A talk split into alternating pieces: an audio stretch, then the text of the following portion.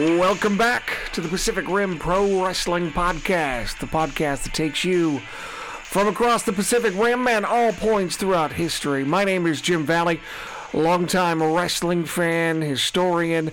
I've done a ton of radio shows and a podcast for myself and the Pro Wrestling Torch. Been a long-time fan since the, the 1970s when I was just a, a wee little lad. And we take you across the Pacific Rim, across the Pacific Ocean to Tokyo, Japan, and a guy who makes me look like a rookie. He's been following wrestling. He's written many books. He's written for magazines. He uh, does uh, podcasts. He does announcing for the WWE at times in Japan. He is our friend Fumi Saito. What's going on, man? Hello, how are you? Good. Yep. Hey, Tokyo. I mean, hello from Tokyo. So uh, we just got through the uh, Super Bowl here in the United States. Uh-huh. Is that a thing that people care about in Japan? Um, it was on t- TV, yes, and um, yeah, just like the World Series of ba- you know, baseball World Series, yeah, it, it's on TV, and I wouldn't say not as religiously big thing as what it is in America, but uh, yeah, we have Super Bowl on TV. What is the biggest TV event usually in Japan? Is it New Year's? Uh, TV event or sport event? Either one. Oh yeah, over New Year holiday is the biggest holiday in Japan, just like your Christmas holidays, uh, or the holiday season, you know, end end of the year. So yeah, but a lot of stupid TV shows during that week. So I uh, I try not to watch too, you know, too much. But uh, yeah, um, yeah, people are into t- TV. Yeah. You know, speaking of speaking of stupid TV shows, I saw I guess would be like a like a hidden camera show in Japan where they found Kota Ah, Ibushi and candid he's camera. yeah he's walking down a down an alleyway. And all of a sudden, this big crowd of people starts chasing him, and he turns around and he runs. And they've set up a makeshift ring. It doesn't have a step up; it's just a wrestling mat with some with some really cheesy looking ropes. And Aja Kong comes out and starts trying to work a match with him. Yeah, And it was just funny. you watched that? It was like on a YouTube clip or something. I laughed. I think it was on Reddit. I yeah, thought, Oh God, I'm just I've been trying to avoid those stupid game shows and stupid variety shows or candid cameras. You have this, this is like the ridiculous, you know, TV show heaven here in Japan. So, yeah. I thought it was pretty funny. It translated Okay. well. Yeah, but uh, It seems like yeah, he's Kota also- has done a number of those shows. I saw one of those, another like variety show where he dressed up like a woman on stage. Ah, I think it's like easy to be, you know, easy to use him because he looks like a regular guy, and he can be funny without trying, you know. And uh, he's today's kid, or he just know everything about those video games and computer games, you know. It really, it's like the kid from year 2000, you know. And the kid from the year 2000, we talked about it last week, uh, reuniting with Kenny Omega. Or they? The Golden Yeah. Lovers? Is that what they were? I'm not a big fan of that name, but uh, I know. yeah. I love Japanese wrestling names. Yeah, but it's because it's Japanglish. You know, they uh, put English word together that's like a you wouldn't use it. You know, but uh, kind of like you know you you say kamikaze or something or something stupid, right? And Do you think, uh, yeah. get, talking about Kenny Omega and Kota Ibushi, do you think that they're going to uh, just be a tag team for the year? You think they're, how do you think booking's going to go for them, given you know just kind of Um, typical Japanese putting booking? I, putting Ibushi and Kenny Omega together automatically means they are the baby face, you know. But I don't think they will like a form of faction, you know, faction or anything. Those two just together, those two, because people know history, you know.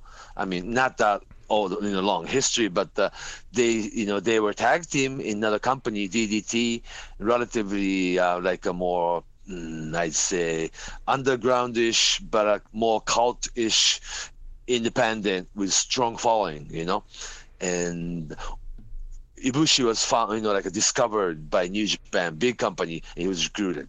The same way, a few years later, that uh, Kenny Omega was discovered by New Japan from that same group. They were meant to reunite, and it's like, a, wow, kind of like a two superheroes, right? So I think that you don't almost don't need a program or a big angle to turn them.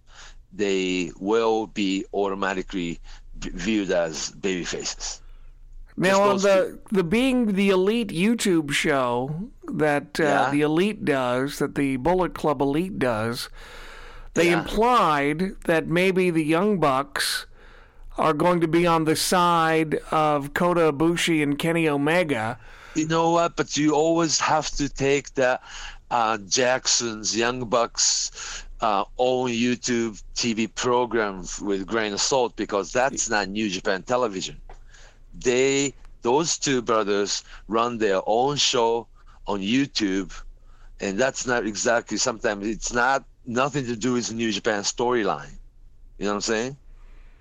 They run their own angle constantly. Yeah, yeah I, I wonder. I, I, I took it with a grain of salt. I wasn't sure, and and I think I agree with um, what you're saying. And also that the Young Bucks find they're pretty popular you know, when you go to house shows, you know. But uh, look at where they're placed in in the late in on, on the big show.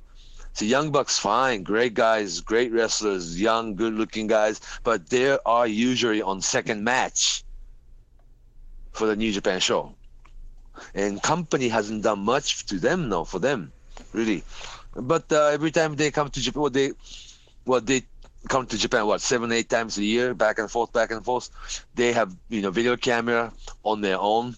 They run their own angles in YouTube and New Japan don't seem to care about that but uh, that is not really official New Japan storyline. So when they say they want to re, you know be sided with Kenny Omega and Ibu, you know Kota Ibushi because they want to do you know that's the way they want to I don't run or that's how they want to do. But uh, I'm not sure if that's the company's, you know, direction.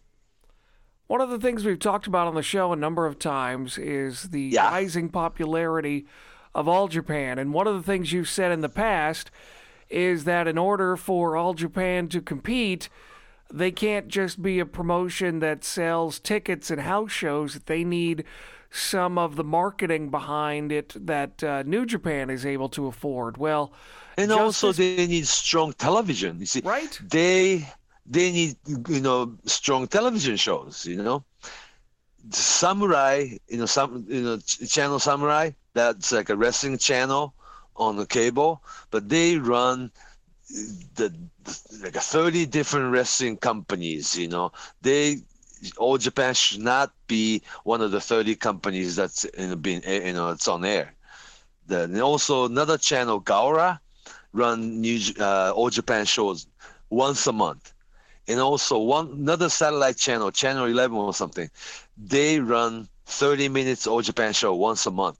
It, those uh, itsy bitsy small you know shows that uh, it's a lot better to have you know one strong two hour t- two or three hour TV show once a week on stronger channel. Don't you think? See, when you are on Samurai channel, you know it's a 24 hour wrestling and MMA channel. It's like a just lost in shuffle. Not good, you know. And uh, but good news is you know already that uh, that uh, All Japan is starting their own in internet streaming service. So WWE yeah. has gotten just a little bit of traction with its streaming service. With New Japan and All Japan is not a little bit, but uh, that's strong over two million subscribers, right? In Japan? No, no, no, no. In in America, WWE. Oh, I was WWE. Talking... Oh, in, in Japan? Yeah, I was just talking about in Japan. Uh, but the, all the hardcore already, you know, bought WWE Network. All the hardcore people, they watch WWE Network here.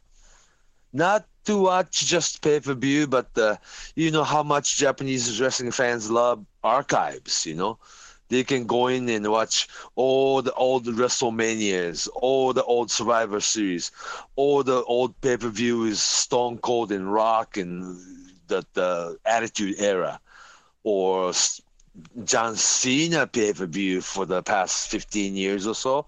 They Japanese fans love archives, and also they want to watch old ECW tape, you know, TV shows. Not so much WCW, but uh, you can also watch Von Erichs in there, and uh, yeah, that uh, all the hardcore people already subscribing WWE Network here. I know that uh, WWE just added uh, in the last couple of days the uh, vid- some of the videotapes, the old Coliseum videotapes they used to do, like bleepers, bleeps, and body slams, some of Uh-huh, the WrestleFest cards and what have you. Yeah, so it's more uh, basically Japanese wrestling fans, uh, you know, reading oriented and the more research oriented. Uh, they wanna, you know, dig out, you know, old videotapes that. Uh, see, if you were say 18 or 20 or 22 years old wrestling fan today, Hulk Hogan is ancient, right? Yeah, yeah. Yeah, but the Hulk Hogan- Hogan's heyday, you can actually watch videos. You probably have, you know, they probably have watched Hulk Hogan against Andre the Giant WrestleMania, you know, three. They probably already watched Hulk Hogan against Ultimate Warrior WrestleMania six or something. But the, if all the videotapes and all the footage are available, they will study all those tapes.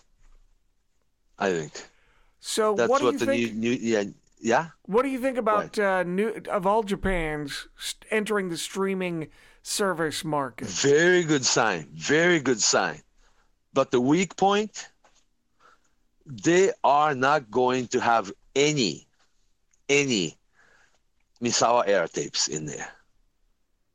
They're not going to have Giant Baba Jumbo Tsuruta era uh, footage in there. You know? And, Is you know that because it belongs to TV Asahi, or why is that? uh, uh, NTV, yeah. NTV, T- okay. Nippon, Nippon, Nippon TV, yeah. okay. channel 4 because yeah they if this you know streaming service is anything to do with nippon tv channel 4 you can go go all the way back to Rikidozan they have it you know black and white Rikidozan against people like Lou Thesz you know they have it there but uh, it's not the same people so I, th- this is kind of almost confusing when you say all japan tv streaming service you know, their own TV, own channel starting. All right, great. You cannot, you know, they haven't really explained anything about it. This, I believe, this the footage is only just this version of All Japan. You know what I'm saying? Yeah. See what they because they haven't really announced the, all the details yet. They just announced that they are starting um, streaming service. 900 yen a month. It's like nine dollars. So uh, they'll pro- probably have, you know, good number of people, but uh, they have not really announced what's in there. You know. But uh, I would. Uh, I assume they don't have any of those Jumbo Tsuruta or Misawa or Kobashi footage or, you know, Kawada footage or Bruiser Brody, Stan Hansen, the, the Funks, the Mil Mascaras, the, you know, none of those are in there. I don't think. Kind of disappointing. Yeah, I think I think it's definitely a prime selling point. I don't know if there's anything they can do about it. We'll have to wait and see. Yeah, no, they are not going to have it because this is this is a streaming service. It has nothing to do with Nor or old Channel Four NTV footage.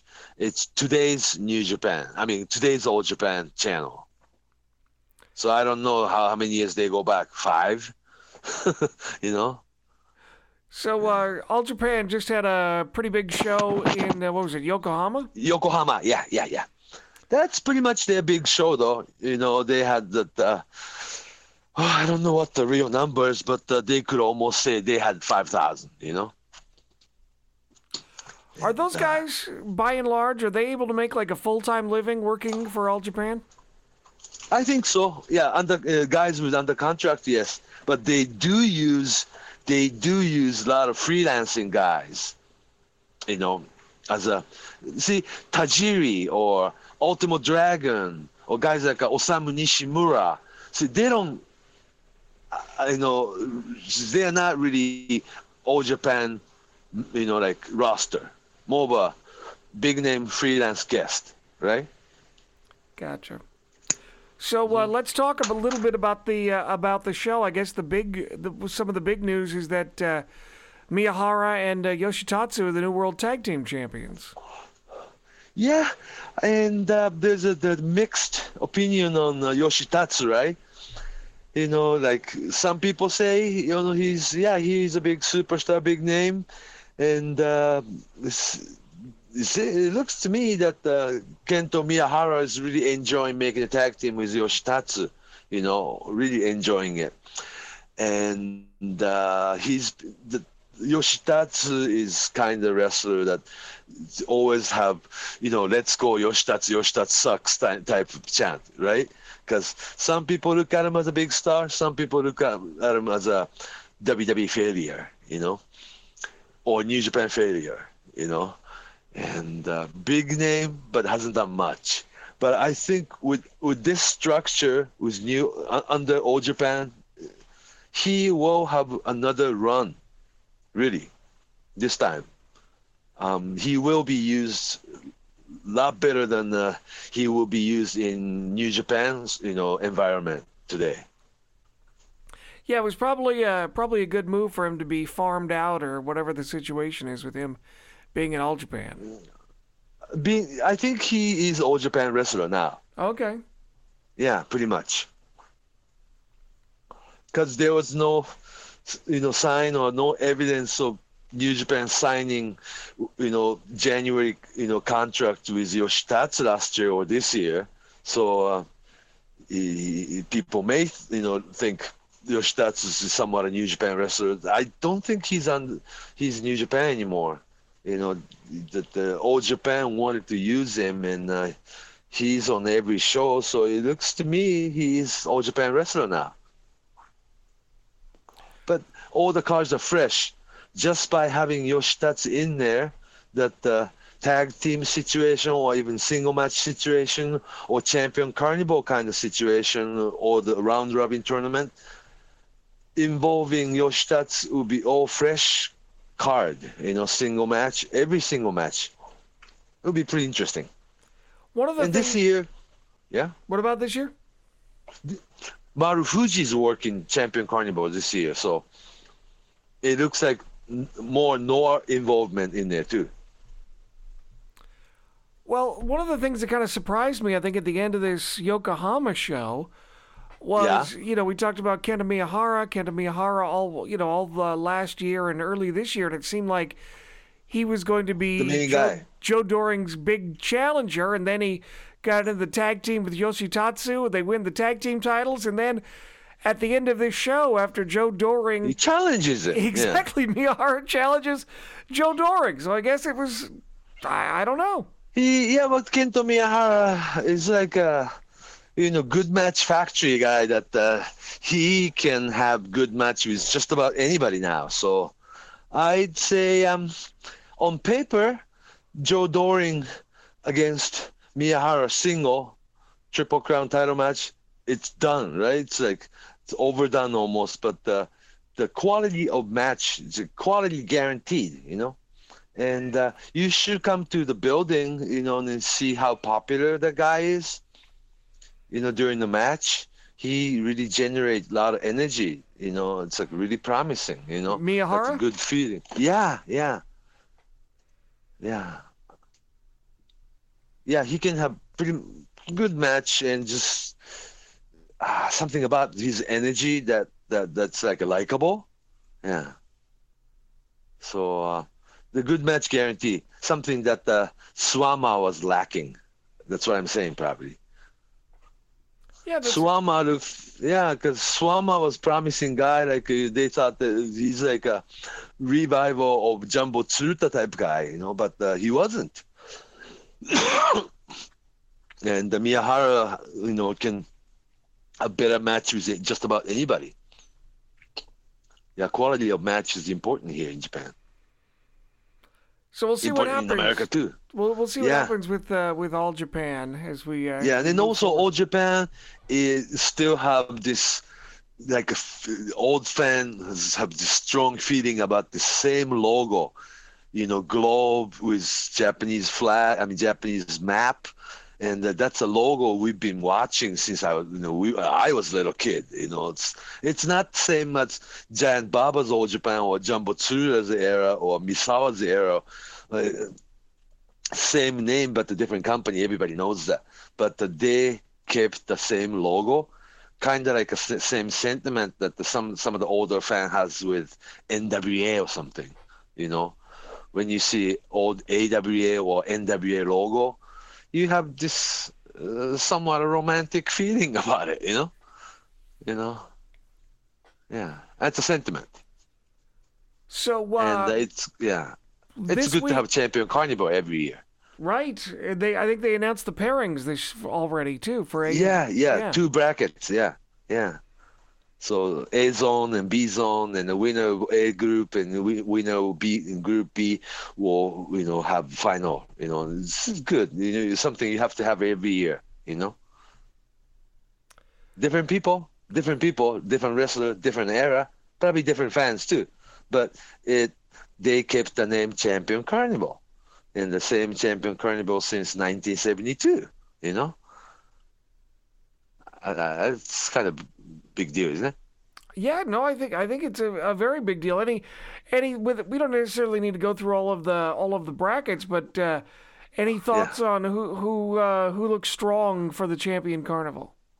Ooh, Joe Doering's always strong. Yeah, yeah. Suwama will probably be favorite in one, and Kento Miyahara, yes, and Marufuji this year for sure. Marufuji of Noah, Pro Wrestling Noah, uh, working a Champion Carnival tournament this year. So uh, it's uh, more of a political sign that uh, New uh, All Japan and Pro Wrestling Noah could work together down the line. Because Pro Wrestling Noah is the same company, but it's not the same as Misawa and Kobashi era, right? It's more of a skeleton now, you know. So uh, it's good that you know if All Japan and Pro Wrestling Noah can work together, and they can bring that uh, um, older fan or back, and plus they can create a lot of so-called dream matchup matchups. You know, might be good, might be good. And having you know Marufuji in the tournament, he's not gonna lose many matches, obviously, right? Right. Yeah. So I'd say Marufuji would be p- pretty much a favorite of uh, one one of the bracket. Yeah. I think it's interesting that both Miyahara and Joe Doering are in the A block together, the A bracket together. Yeah, yeah, yeah. We gotta you know read some you know that the the storyline into that. You know, one could lose to another on Champion Carnival's tournament, but they can have different result in title match or vice versa. See, obviously, there's gonna be two single matches, right? Champion Carnival single match and the Triple Crown title match, and they, uh, it looks to me they'll probably trade. You know. And then uh, what about Zeus? He seems to kind of lost a little bit of momentum. Oh yes. Uh, he's good. He's good, and also he he and Bodyguard, his tag team partner, will be the first challenger of um, Miyahara and Yoshitatsu. So they will be working against each other for a while. He has to be, in my opinion, Zeus has to be a single single match guy instead of tag team match. You know, kind of like let's say Booker T and Stevie Ray. You know, you have to break up that uh, Harlem Heat to make Booker T a single believable candidate. Yeah, I that's and he really did become better, a bigger star by being single wrestler. That's a- this, yeah, that should happen to Zeus too. Yeah, that's pretty. That's a that's a great comparison. Well, we had promised people that we were going to talk about Hulk Hogan in Japan. In Japan, and Sure, Sort of his sure. history of Japan. When do you remember the first time? Do you remember the first time Hulk Hogan came to Japan? 1980, yes. Yeah, 1980, right after his first run with WWF. Yes, as a With- heel. Remember? As a heel, right. With the Yeah, rainbow with- colored cape. In white trunks and white boots. Yes. Yeah, not yellow yet, you know. And after he came to Japan, he started wearing New Japan color, like black trunks. Then you put Ichiban on, on uh, that uh, writing on it. then his boot was silver, silver boots and black tights. Because you know at the time, New Japan wrestlers Inoki, Fujinami, Choshu, everybody else was wearing black tights.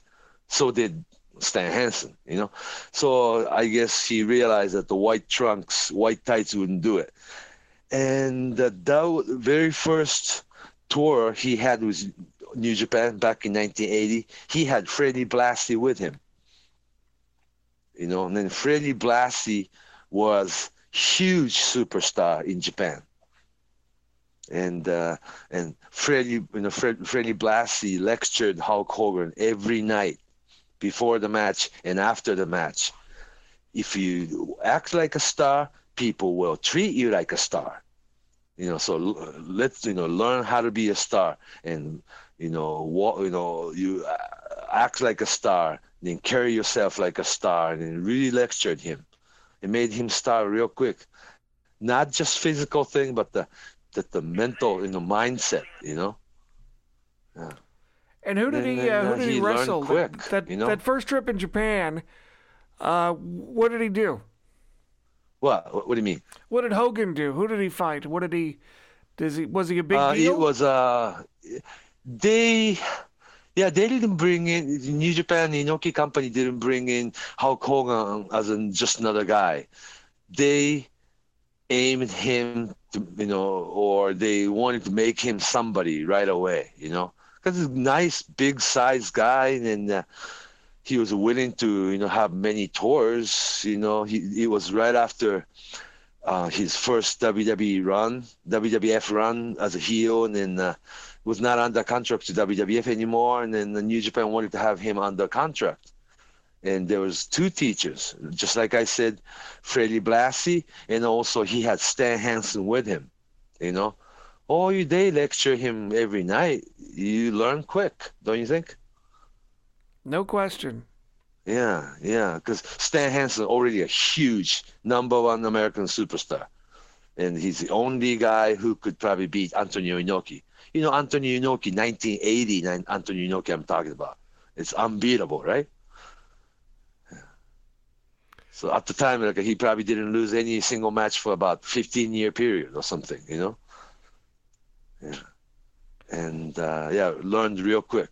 Then also, Hulk Hogan thought he needed have strong finish, just like Stan Hansen's lariat clothesline. So he came up with Axe Bomber, right? Which is the clothesline.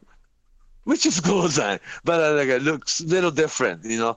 It's the same clothesline though, but you call, call give another name and it means different, you know. Well, it's Then it's you actually- higher. It hits higher on the head, like around the forehead. It's like that that forearm kind of where you you crick like your the Larry elbow. the X Hennig, yeah. Yeah, like like Larry Hennig did, like Curt Hennig did a little bit too. Yeah, yeah, yeah, yeah. And I believe that uh, in hindsight, Curt Hennig had some influence too, because uh, right uh, that uh, right after first AWA, I mean, uh, New Japan tour, Hulk Hogan decided to go to Minnesota. And then he had an 81, 82, 83 run, you know. And uh, Curt Hennig was s- still there, local guy but uh, they sat down and talked, you know. A lot of people gave Hulk Hogan, young Hulk Hogan, a lot of good lecture because he looks like he can be a very big deal, you know. You can see that, you know. Well, that's And, the thing. I uh, think yeah. everybody knew that he was going to be a star, just you know, because of his size. He just needed a little bit more, a little bit more seasoning. Yeah, and also not just the physical and the ring experience, but it was uh, more about training on mindset to carry a company type star, you know, um, what you need to be or how you feel about things or how you carry yourself, all those things, you know. And how come Hogan just had it in there. and also, right, can't forget Andre the Giant, Andre the Giant's influence. They toured together. See, all the time, Andre the Giant and Hulk Hogan were they toured together in Japan here, and they uh, just like three or four times a year, you know, and especially after Stan Hansen left and went to All Japan at the end of 1981. So 1982 on, Hulk Hogan became number one American within New Japan structure. Andre the Giant always worked heel, but uh, after uh, after Stan Hansen left, Inoki decided to turn Hulk Hogan babyface. So the following year, the tag team tournament, Inoki and Hulk Hogan teamed together. It's a big, you know, babyface team, right? Was there an angle where Hulk Hogan turned babyface, or did he just suddenly show up and he's buddies The- with Inoki? Um, almost suddenly show up. Like uh, he went home for a while, then came back for another tour. But this tour, he had the kimono on, we saying Ichiban in the back, and also that was a, or the during 1982-83 run, he had the movie Rocky Three. That helped too. You know, turned him automatic famous guy, babyface type American Now, sort of and like also had a program against people like Abdul the Butcher.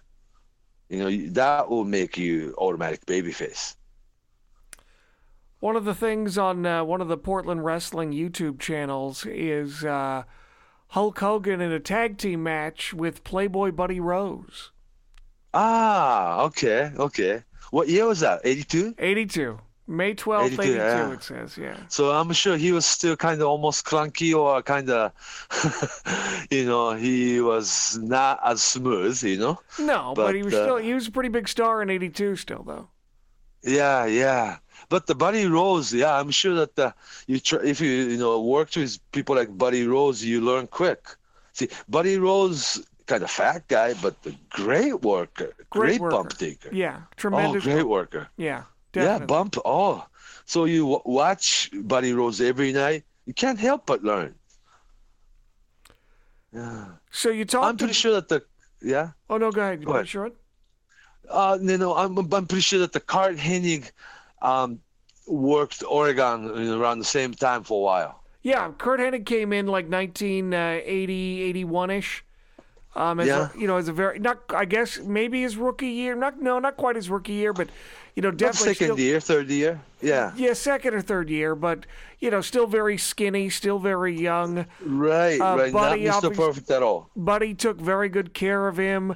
You know, he was the top baby face for a while. You know, tag team champion, Pacific Northwest champion. They're both from know, Minnesota. Yeah. yeah, Minnesota guy. Buddy obviously did a lot of favors for him and really, really helped him out a lot as far as, you know, sold for him like crazy. You know, probably more Mm, selling than he did for a lot of different people. I think he did an injury angle. Buddy did for Curt Oh, Hennig. really? Yeah, they did a Mm. lot of stuff like that. Yeah, they did. Buddy did a lot for a very young Curt Hennig. Yeah, because for small promotion, the, the, the Oregon was really good. You had Dynamite Kid for a while, Yeah. you know, and yeah. So for a relatively smaller company in territory, yeah, quality talents, you know. Yeah, and it right before well. they they went on and became bigger star someplace else. Yeah. But getting back to Hulk Hogan, you mentioned Yes. earlier uh, when Hogan first came in around 80 that Stan Mm-hmm. Hansen was really, in theory, the only guy that would even have a chance at beating Beating Inoki. and Noki. Yeah. And then Stan Hansen leaves, and I guess where I'm going is the first ever IWGP tournament. Yeah, he um, Hulk Hogan turned babyface before that though, Okay. and for the um, 1983 first annual IWGP uh, Grand Prix tournament, he w- didn't quite turn, but uh, he started working subtle heels, like to become a serious challenger for Inoki. And sure enough, that the final of the uh, first annual IWGP tournament was Inoki against Hulk Hogan, now serious challenger. Then you expect Inoki to win the first annual IWGP Grand Prix tournament? No, Hulk Hogan won. You know? Was that how shocking was that? Um, it was uh, more shocked because Inoki did this sticking tongue out and passing out angle thing. And uh, he fooled enough people that uh, r- real regular newspaper really ran his story that the Inoki got injured and knocked unconscious by Hulk Hogan and, and uh, his tongue sticking out and uh, all the ambulance and uh, late night news covered it and all those things. Inoki almost died or something, and, and it was a big thing. And I believe Inoki did it without telling Hulk Hogan about it. So at what point did you Hogan? can go back and watch the entire match. On it's on New Japan, um, New Japan World, you know, streaming service. All the videotape, or even up on YouTube too. I'm sure that the the serious Inoki Hogan match, the way people and referee or Sakaguchi freaked out, you know, that the Inoki did not clue in a lot of people on this. You know what I'm saying? So explain. There was a explain. Yeah, there there must be a two sets of finish there. That uh, the one he told referee and uh, Sakaguchi and other people surrounding, but and probably didn't clue in Hulk Hogan. And Hulk Hogan probably wouldn't say it though, you know, because he was then he would have to admit that he was fooled by it, you know. But uh, the way referee did not call finish right away and asks, you know, like a, the way Sakaguchi, then Booker, um, freaked out and, uh, you know, put Inoki back in the ring and everything, and uh, to have him have him continue with match and all that things. That uh, Inoki did not clue in a lot of people. He did it on his own. You know, passed out, stuck his tongue out, dead cold, all those things, and. Uh, it didn't look like Hulk Hogan knew he was to win. That was that made real big deal, you know. It was a big big news. Big what news. did it do for Hogan's career in Japan? Huh? What did it? What was the reaction? How much big of a star did Hogan become because of this? Um, he, over, probably like household name overnight. You know, he was the one who finally beat Inoki for good. You know. Was he a good guy or bad guy? uh, strong challenger, subtle heel, but basically babyface. I mean, a kind of guy who would shake shake your hand after the match, you know, better man win kind of thing. So the plan it's obviously important. the plan obviously must have been for Inoki to eventually beat Hulk Hogan, I would think. Yeah, yeah. And uh, and th- that was the same matchup final the following year, 1984 IWGP tournament. The final was the rematch of Inoki against Hulk Hogan again. But political, you know, landscape has changed, you know, because um, second annual 1984 IWGP tournament, June of 1984, you would know. By then, Hulk Hogan was already WWF champion. He, he beat Iron Sheik January of 1984. He was already WWF champion. And WWF at the time had a business, you know, partnership with New Japan. So he uh, and all the W, along with all the other WWF superstars, that they honored the contract, and Vince McMahon was still sending American WWF superstar to Japan at the time. Andre the Giant still working, or people like Adrian Adonis, uh, Bob Backlund, uh, you know, Don Muraco, the, uh, the who, who else? Dick A lot of probably. WWF. Probably Dick Murdoch, yeah, but he's not exactly WWF. Well, he worked WWF Yeah, at in the time, era. but uh, yeah, but uh, he was always Japanese, you know, superstar. You Right. know, Dick Murdoch was. But the guys like Don Muraco or Sergeant Slaughter or Bob Duncum or you know WWF type of guy really, you know, made tour uh, to New Japan, and, and they, they still had a partnership. So that the Hulk Hogan being WWF champion was not really acknowledged. It, was acknowledged, but he didn't really defend WWF title while he was with New Japan. He was always challenging still. Yeah. So you've got he, you've got the WWF champion Hulk Hogan in 1984, who Yeah. who is not losing to anybody. You've got Antonio Inoki, who also is not losing to anybody. How do you get out of Right. this, Fumi? Uh, 1984 IWGP final. Yep. It was when they people had riot. They really had riot and then put a fire on the Sumo Palace because they did not like the finish. What What, they the- did What was the finish? had had they had Choshu and Riki Choshu and Masa Saito interfere the match. And Riki Choshu and Masa Saito attacked Hulk Hogan outside the ring, and somewhat somehow Inoki was back in the ring in the meantime, and referee counted Hulk Hogan out. Bad, huh? So Inoki won. Did they expect any sort of blowback from the crowd? Uh, not as much as people reacted. You know, they they put. I mean, how you know you have to realize how polite Japanese wrestling fans are normally. You know, I mean, how polite Japanese people are in general, but uh, wrestling fans got real angry and they put a fire at the building. you know, Were you there? I mean, it's just no, no. I was in America. Remember, you know, in I didn't know maybe made 84, trip. Yeah, yeah. But I do have the tape, and uh, all my friends were there. So what did it do to uh, to wrestling at uh, Sumo Palace? Uh, they were banned from the building for a while. Yeah. So that's why they were using Tokyo Metropolitan Arena for a while. Yeah. Until they buried the hatchet, you know. But the, the Sumo Palace has always been New Japan's big, like a Madison Square Garden type of house, you know. And they needed that, you know. Um, either Sumo Palace or Budokan or Tokyo Metropolitan, you know, building that is only like a three or four building that's large enough to have that kind of show, you know, So one of, the, until Tokyo Dome era. one of the things that's out there, let's Yeah. talk about before Hogan won the WWF title.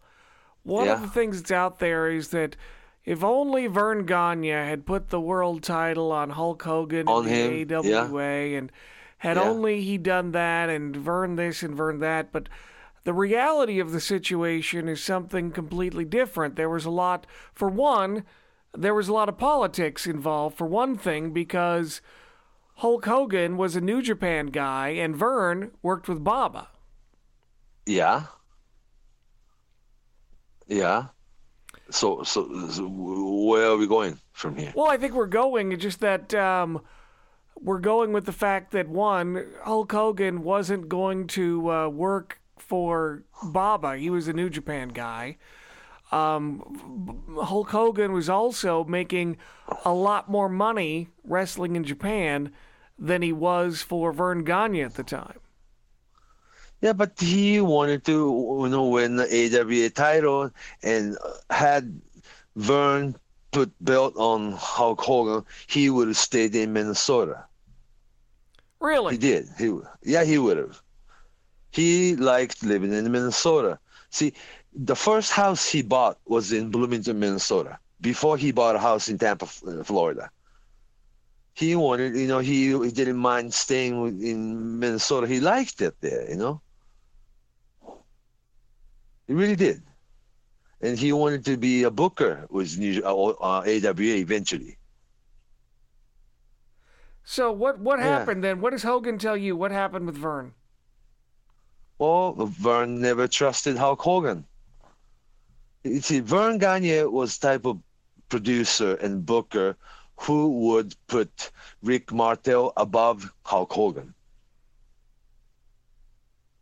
He didn't understand the guys who is bodybuilder kind, kind of guy, that kind of size guy, and old mentality that uh, baby face champion should be smaller than the big heel you know, like a sympathy, you know.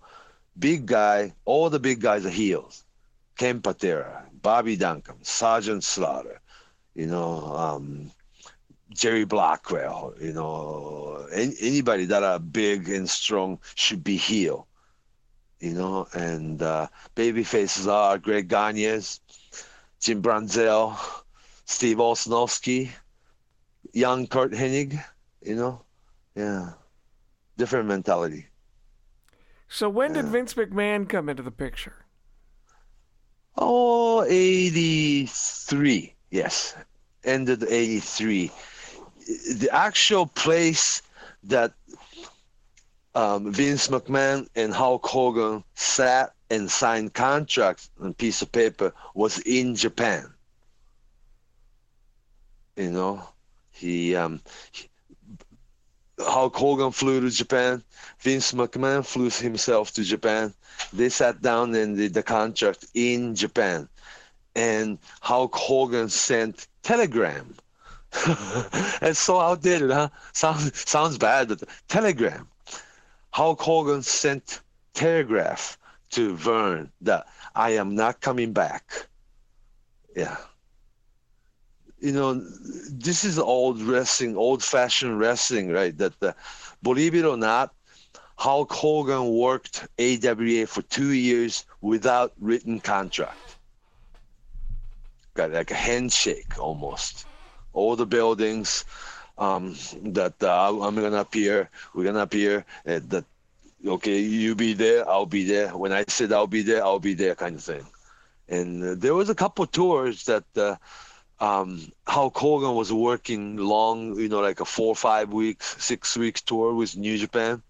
He had to fly back to place like Denver, Colorado for three days, just fulfill his commitment, having you know title match Hulk Hogan against Nick Bockwinkel in Denver and Salt Lake City or or San Francisco or somewhere like that. Have a match or two and fly right back to Japan and continue with you know New Japan tour they did a couple times because so he had to be there. After Hulk Hogan won the WWF title, what did yeah. he mean in Japan? Did he ever come back and tour with the WWF in Japan? Uh, not right away because WWF at the time had a partnership with um, New Japan and in fact, 1985, 1986 IWGP tournament was WWF IWGP Championship Tournament. You know, um, but they didn't have that many uh, WWF talent besides Adrian Adonis or somebody like that. And at, at the time, New Japan also had a deal with World Class Dallas you know, Kerry Von Erich, Kevin Von Erich became regular with New Japan, 85, 86, you know. And uh, yeah, those guys were regular too. And uh, 85 on, Hulk Hogan started having less and less tours, you know. See, until then, you see, 90, 82, 83, and Hulk Hogan was in New Japan tour just about every month, you know and but I guess that's when uh, WWF was having you know running 300 so- shows a year or so, and uh, the Vince McMahon starts saying no to you know guys going Japan. See, Adrian Adonis told me one time that uh, his contract with WWF had a uh, that the one paragraph, you know, the you know, Claude saying that Japan deal is separate, that the, you can ha- you know make your own deal in Japan, and, and he had a piece of paper, like people like Adrian Adonis and a couple other people, but that became no no after WrestleMania one. Yeah. So we should talk about this. Hulk yeah. Hogan, his style of wrestling, and the matches he had in Japan versus the matches I think that a lot of people are used to him seeing. We're used to him wrestling uh, here in the United States. Uh, that's why that a lot of people don't think Hulk Hogan can wrestle, right? He can have decent, well, actually better than decent wrestling match against people like Fujinami, Masa Saito, you know, or long 30 minute single match against people like Antonio Inoki it's hard to believe for American, you know, audience. But uh, when he comes to Japan, he really does wrestle, you know. But he was trained by people like um, somebody like Hiro Matsuda. You could wrestle, you know, actually. Yeah. So when like Hulk Hogan came back, like I guess the with the uh, Super World Sports. Was that the was that the the next time that he came back during his uh, Uh, next time he came back was 1990 Wrestling Summit. Three companies, WWF, All Japan, and New Japan worked the Tokyo Dome show in 1990. That's right. I, right after WrestleMania six. Yeah, and then uh, Baba was furious that that the WWE did not tell Baba that uh, Hulk Hogan was dropping title a month before that. So they brought Ultimate Warrior and Ted DiBiase match as a title match, so they were there.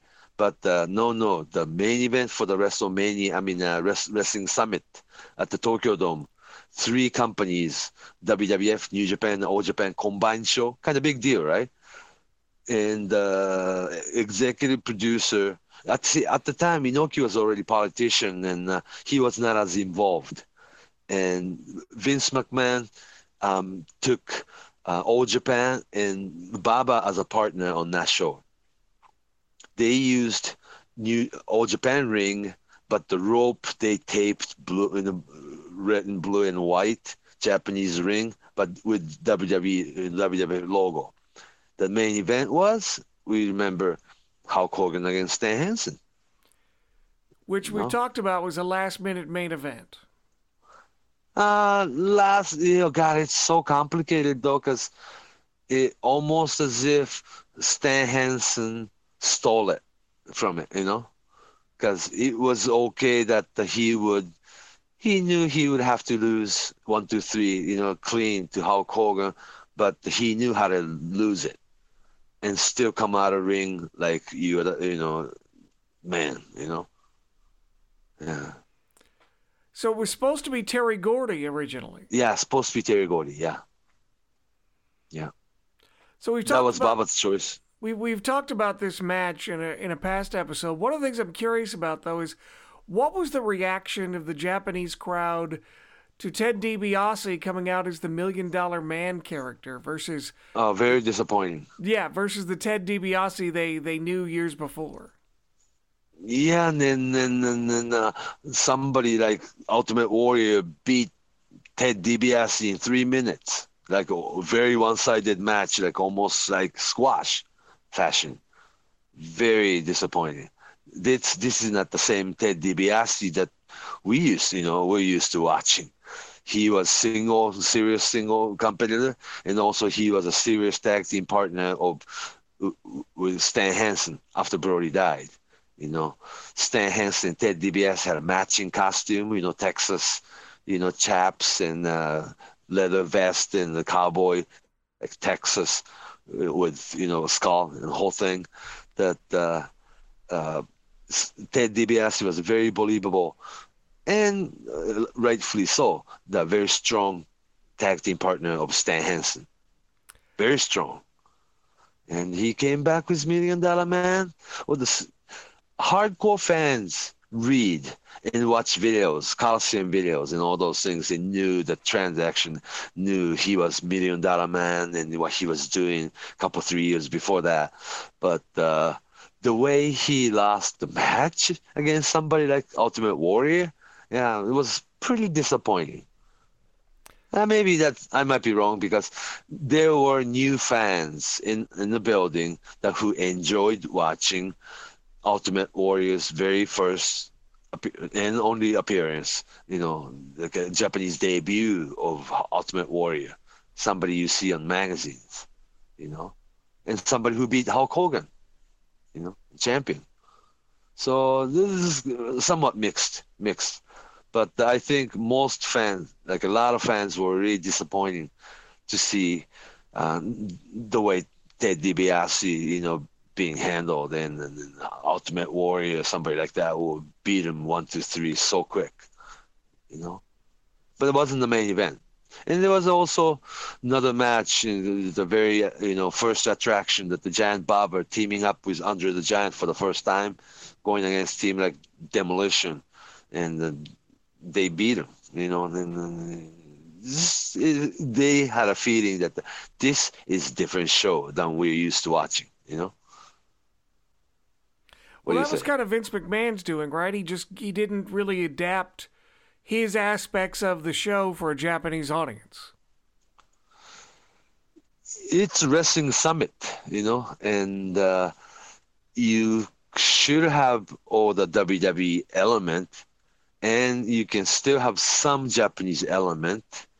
And there was some experiment, like on hindsight, there was Bret Hart against Misawa single match under Tiger Mask. You know, now this is like when you think about it, there was a single match between Bret Hart against Mitsuharu Misawa. It's like what a waste, right? So we didn't even really realize how didn't really realize how big of a thing he can it could be. But Misawa at the time was Tiger Mask, going against relatively not so huge yet Bret Hart, and they did the 20 minute Broadway, you know, and uh, they didn't realize, or I didn't realize, it can be such. A, this was like very important thing. Yeah, but there were like good things too that the peep Japanese company emulated after this show. That the WWE tradition as soon as you you know you referee hit them at one two three the winners music they play. We didn't do that until then. Did you know that? I did not know that. right. See it's a wwe tradition. Even somebody run you know making running you wouldn't play music because it's uh, accidental or it's like a furious run in right? If you played the music it would kill it right but with WWE, WWE's mindset, if Ultimate Warrior is making comeback for the WrestleMania 8 or something, his music would play. Yeah? Yeah. But, uh, yeah, to bring up uh, the subject that the, um, as soon the match is over, the winner's music would play. Then you know, New Japan people or Mrs. Baba goes, ah, let's do that, you know. So then they start doing that right after that. Isn't that interesting?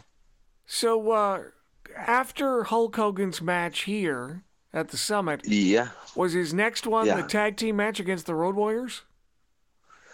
Super World Sports SWS, I think so. Yeah. Yeah. But it was almost erased history because SWS only ran what uh, two and a half years. Started out as a big deal, big money company. You know, Tenryu was brought in and and, and uh, they signed a deal with WWE, WWF, and they start bringing Hulk Hogan or Legion of Doom.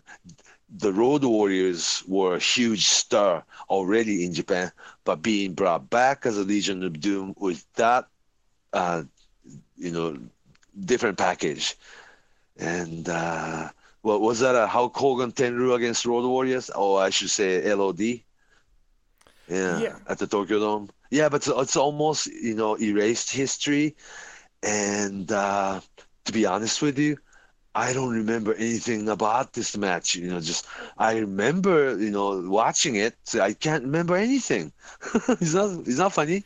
Well, it was really disappointing because sort of like the the Inoki match, they couldn't really do a finish, and it wasn't wasn't the crowd really disappointed? Wasn't it a Oh, double real count out or something like that? Oh, real disappointing. Yeah, yeah.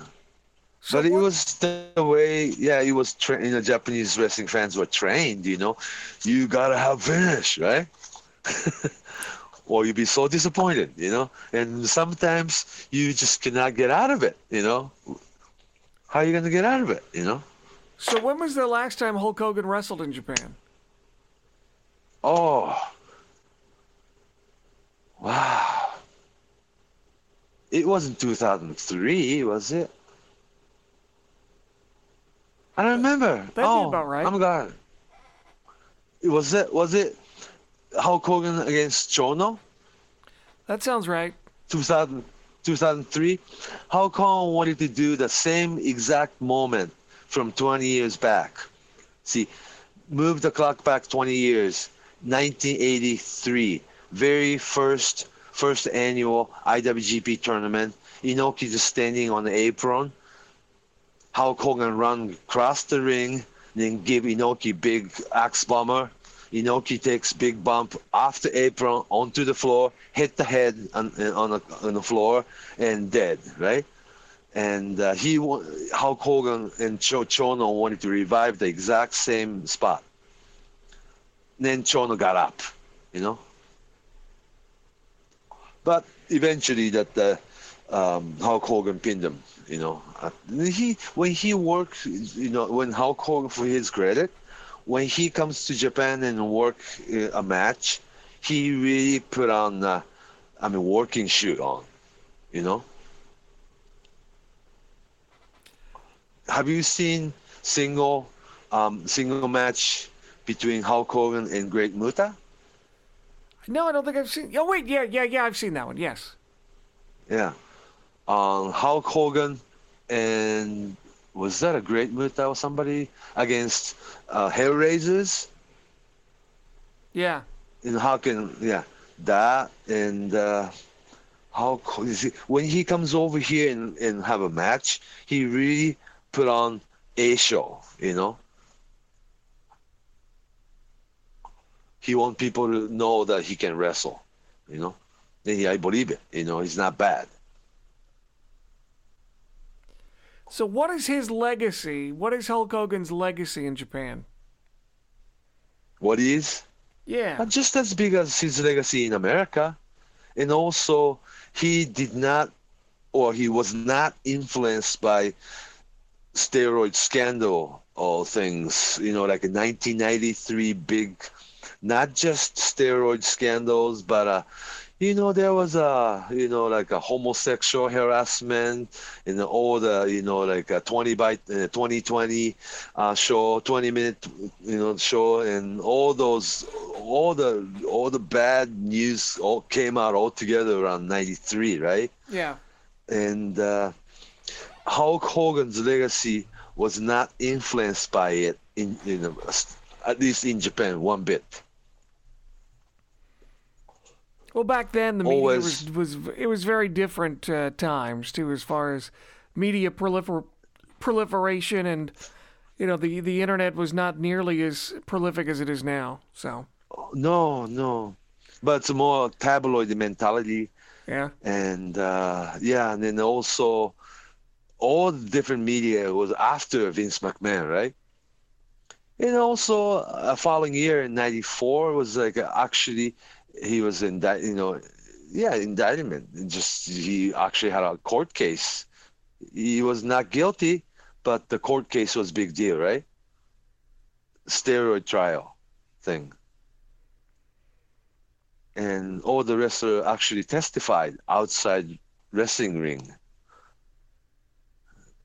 It was like a real bad time for wrestling wasn't it? Yeah it was. Yeah yeah but it was not really influenced by over here. Not much, you know. And uh, yes, I think people like in like in 40s or older really has fun fun memory how Hogan working in Japan. You know, he was like he dressed up in kimono and had a Japanese costume, and uh, even if he was you know already with WWF, every time he came back, not last couple times, but he had the, you know, this black trunks with Ichiban on it, and uh, yeah, and uh, he uh, he really cherished uh, his time with Japan, and I believe it. You know that uh, people still look at him as a big, huge American babyface superstar that uh, Japanese fan really loved. Yeah. By the way, we talk about more Hulk Hogan in our uh, podcast that was uh, December 3rd of 2017. Okay. So if you want to go back and listen to that. Ah. We do have a couple of questions we can uh, wrap up here on. Uh, okay. You could do the hashtag Ask Fumi. Uh, you could ask uh, Fumi questions. Okay. try to answer. And we'll get back into that now that the busy wrestling season is over. Uh, but okay. anyway, uh, let's see here. Let me get this one out of the way real quick. Two Sheds Erickson yeah. wants to know Have you guys thought about covering the history of non New Japan Tokyo Dome shows? We could certainly do that sometime. Absolutely. Oh, the Tokyo Dome show? Well, we're doing that. I think we'll have to come back to that later in the year, but non New Japan shows as well. We could do those. Oh, Tokyo Dome show. I mean, including like uh, Fujiwara's Tokyo Dome show, Sure. or or hmm, other Tokyo Dome show, like SWS Tokyo Dome show, or There you go. We can get into that more or detail. or Sakuraba against Rickson Grace. I mean, Sakuraba against Royce Gracie Tokyo Dome show. Yeah, something like that. I think we Pride. can do that. I think, I think the answer is yes. We can do that for you. We'll Yeah, yeah. But It it's like uh, your MMA Tokyo Dome show. You have two sides that uh, that um, see Takada against Rickson Gracie and stuff like that is, is the Tokyo Dome. It was not very good memory for wrestling fans, you know. Wrestling fans attended, though, of course, you know, but it was the night they went home so disappointed, you know. Well, we could talk about that. We could talk about the influence over over pro wrestling too. That's a good point. Yeah, and- but that the MMA and K1 Pride era really almost killed Japanese wrestling, and wrestling had real dark period for like three years, you know, until new, you know, new New Japan era, you know, with new stars like Tanahashi and Nakamura and all the new stars, you know, rising and uh, new fans. See, a lot of fans left wrestling after Takada in Rickson fight or Maeda quitting, you know, retiring, uh, and uh, all the UWF myth was gone. You know, UWF myth meaning that the UWF and their you know spin-off company would be those people are the one who is going to make wrestling a real sport. How's that? you know, a lot of people believed it. They are finally making wrestling a legitimate sport and uh, it was a good theme at the time. They stopped bouncing off the ropes, you know, no more run-in, no more gimmicks. Uh, they they just have real legi- legitimate-looking wrestling matches, and uh, UWF had a strong following, almost like a new religion, you know. So we'll definitely do that in the future. Had a couple of other uh, questions here. Another Yeah. probably quick one. Do you guys think Inoki will ever appear at a New Japan show again before he eventually passes away? Ooh, uh, it has to be very good business because um, Inoki's people and Kidani's, you know, New Japan owner, um, they would not do business unless it's a win-win situation. And there has to be a reason that the Inoki comes back and step into New Japan ring and says a few things. Obviously, he's not going to have a match. He's 75. And uh, reality is, though, today's New Japan's fan base, a lot of them, don't even know it was Inoki's company once upon a time. Isn't that amazing? Time you- marches like we on. said, yeah, like we, you know, you and I talked about, I think once that uh, if you are 18 year old or 20 year old or a college student wrestling fan right now, Inoki and Inoki era or Inoki's era's New Japan as a whole is all ancient. And the funny thing is, though, um, you know, New Japan streaming service, New Japan World, much like WWE Network, they have that. That uh, they have all the Inoki's old matches in there as an archive. People are not watching, you know. The oldest match today's fan would watch as the beginning of new era. The oldest match they want to watch is 1994 Muto against Takada match. That is the oldest match they want to watch. Anything before that, they wouldn't even touch it. That's Amazing. today's fans' mentality, you know? You have to be older than 45 years old to enjoy, let's say, Inoki against Bob Backlund or, you know, Inoki against William Ruska or Inoki against Andre the Giant or let's say the one I like really a, a lot because I was like a fifth grade or sixth grade, Inoki Sakaguchi against Karl Gotch and Lou Thesz tag team match. that, that sounds too ancient, right? Yeah, we all like our own things. Actually, that sounds really good. I'm gonna go check that out when we get off the air. Yeah, Inoki Sakaguchi against Sak- Karl Gotch and Lou Thesz. Um, two out of three matches. And it was my very first experience uh, of tag team match that nobody comes in save the fall. You know, the first fall was Lou Thesz's Greco-Roman backdrop to Sakaguchi, one, two, three. Uh, Inoki doesn't even come in and save it. You know what I mean? Only time you come in the ring is you actually tag your partner. You know, you, you, somebody does a big move and you come in and kick him, kick him in the you know back or something to break the break the count, right? That never happened during that match. It was like, oh my gosh, I've never seen tag team match like this. The second fall was um, Sakaguchi's big atomic drop, boom, like atomic do- drop, like a Bob Backlund would do. Sakaguchi's big atomic drop on Lou Thesz. He pinned Lou Thesz one, two, three. Didn't even come in to save it. You know, it was like wow. it's just different, different thing. You know, funny, right? So we've got a question here about uh, Asuka, and I'll tell you what, what we're going Yeah. to do is I think what we decided off the air is Yeah. uh, as we get closer to uh, WrestleMania, I think the uh, story of Asuka will be more compelling, and I think sort of like we went through the history of Hulk Hogan uh, this yeah, week. from month from now, yeah. yeah, maybe a month or you know- so from now, we'll do a show on Asuka and Yeah, answer, because answer even for the today's fans, you have WrestleMania April eight, Yeah. April eighth, but uh, you have February twenty fifth Elimination Chamber. That would kind of change a little bit, and somebody pe- people get injured. Like Jason Jordan's injury is real, so they had changed things around. And there's going to be one more pay per view that's a Fastlane uh, SmackDown pay per view on March 10th. And what's going to happen there will, will shape up. So, so it's like there's going to be more storyline between now and WrestleMania. Two more pay per views, you know? I forgot about Fastlane. You're right. Oh my Yeah, and then also some people saying, you know, this year's WrestleMania will have Undertaker against John Cena, you know? And some people believe it's going to happen, some people don't believe it's going to happen. Yeah. So we'll do we'll do a show on Asuka uh, in just a, in a, Yeah, in yeah. a few weeks. Because a month. Asuka is a, obviously focal point of women's division in Monday Night Raw. Yeah, we're going to know? give her her Yeah. own show, is what I'm saying. So last Okay, que- okay. last question here for uh, Ask Fumi, and I think this is this is a very interesting one. And by the way, if you have questions, you can hit up hashtag Ask Fumi. Uh, but this is a pretty good question. He asks, why do you think sons of Japanese wrestlers don't become wrestlers at the same rate that sons of American and Mexican wrestlers do?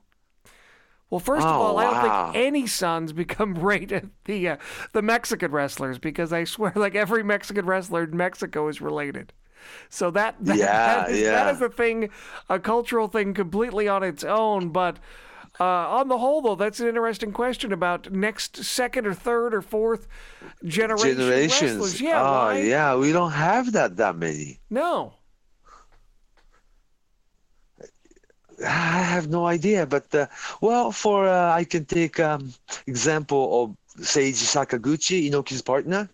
We just talked about Sakaguchi. Yeah. He has two sons. An older son, Yukio, uh, he's now a wrestler, but not with New Japan. But uh, right out of high school, he wanted to be a wrestler, and Sakaguchi said, no, don't be a wrestler. At the same time, Fujinami's son wrestling now, but uh, it's a different era, and uh, yeah, uh, I don't know if he can, you know, be as big a star as Fujinami or anything. And but those, you know, father and son combination run their own office now, so it's not obviously under New Japan structure or old Japan structure. Baba did not have son, you know, didn't have any children. Inoki didn't have son, you know, didn't have, you know, like male children. Oh wow, that's true though. Uh, uh, but Hashimoto's son wrestles, I was yeah, I was just going to bring up Hashimoto's son. Yeah. right? But uh, not until father was dead. You know, that was the day. At the funeral, he decided to be a wrestler. You know, yeah. Yeah, that's a very interesting question. We don't have many son or second generation or third generation. Actually, Rick, you know, father of Japanese wrestling, son of Rikidozan wrestles, and his son Ricky wrestles. So that's third generation, but not major star like Randy Orton. That's that's very interesting. Yeah. That's good But remember, we only have 60 year history or that's long enough. But uh, see, Japanese wrestling, you know, American style, obviously, don't start until 1950s. You know, well, you should have wrestling in the sun too, huh? Yeah. You know, yeah. That's a good question. That's a great question. So keep those questions Wow. coming at hashtag Ask Fumi, and uh, that was a really good I one. I did not answer. Well, that's I don't know that there is an answer to that one, but that's a that's a really interesting observation at the very least. Yeah, yeah, very interesting. Yeah. Like son of Pinocchio or son of Riki Choshu or something like that, right? Or son of Great Muta, you know? So you know, I think that uh, I really enjoyed this show. Not that I don't enjoy all of the shows, but I really enjoyed this one, talking about uh, Hulk Hogan and getting in deep to the history of Hulk Hogan. Next week, you know, he just had his seventy seventh birthday. Why don't we do the same thing like we did with Hulk Hogan and do it next week on Dory Funk Jr. Dory Funk, oh, very, very influential figure, very influential. And also, he was the one that uh, helped cre- help create NWA Aura.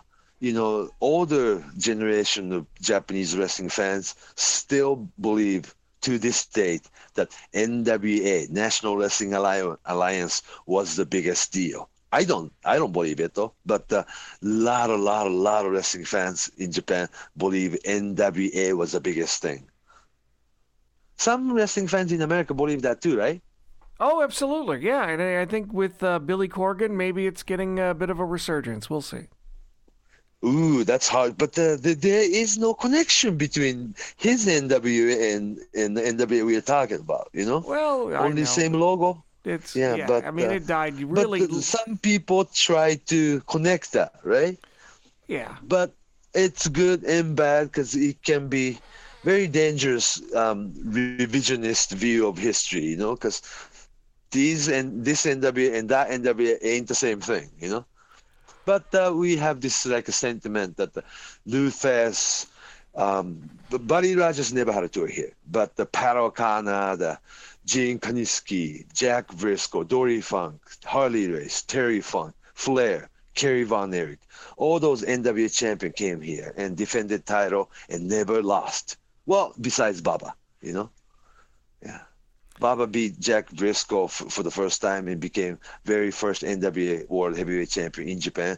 It was a huge deal. It was huge, you know. But we'll, we'll go back and talk about Dory Funk because he was very first NWA champion who defended title um, two nights in a row. First night Antonio Inoki, second night Giant Baba, when they were still together. So that's next week. We will talk about let's Dory Funk Jr. and uh, all of that stuff. So until then, NWA. if yeah. uh, you want to follow Fumi on Twitter, where can you do that? uh, Fumihiko Dayo, F U M I H I K O D A Y O And you can hashtag Or you can find me Fumi Saito Facebook. Facebook as well.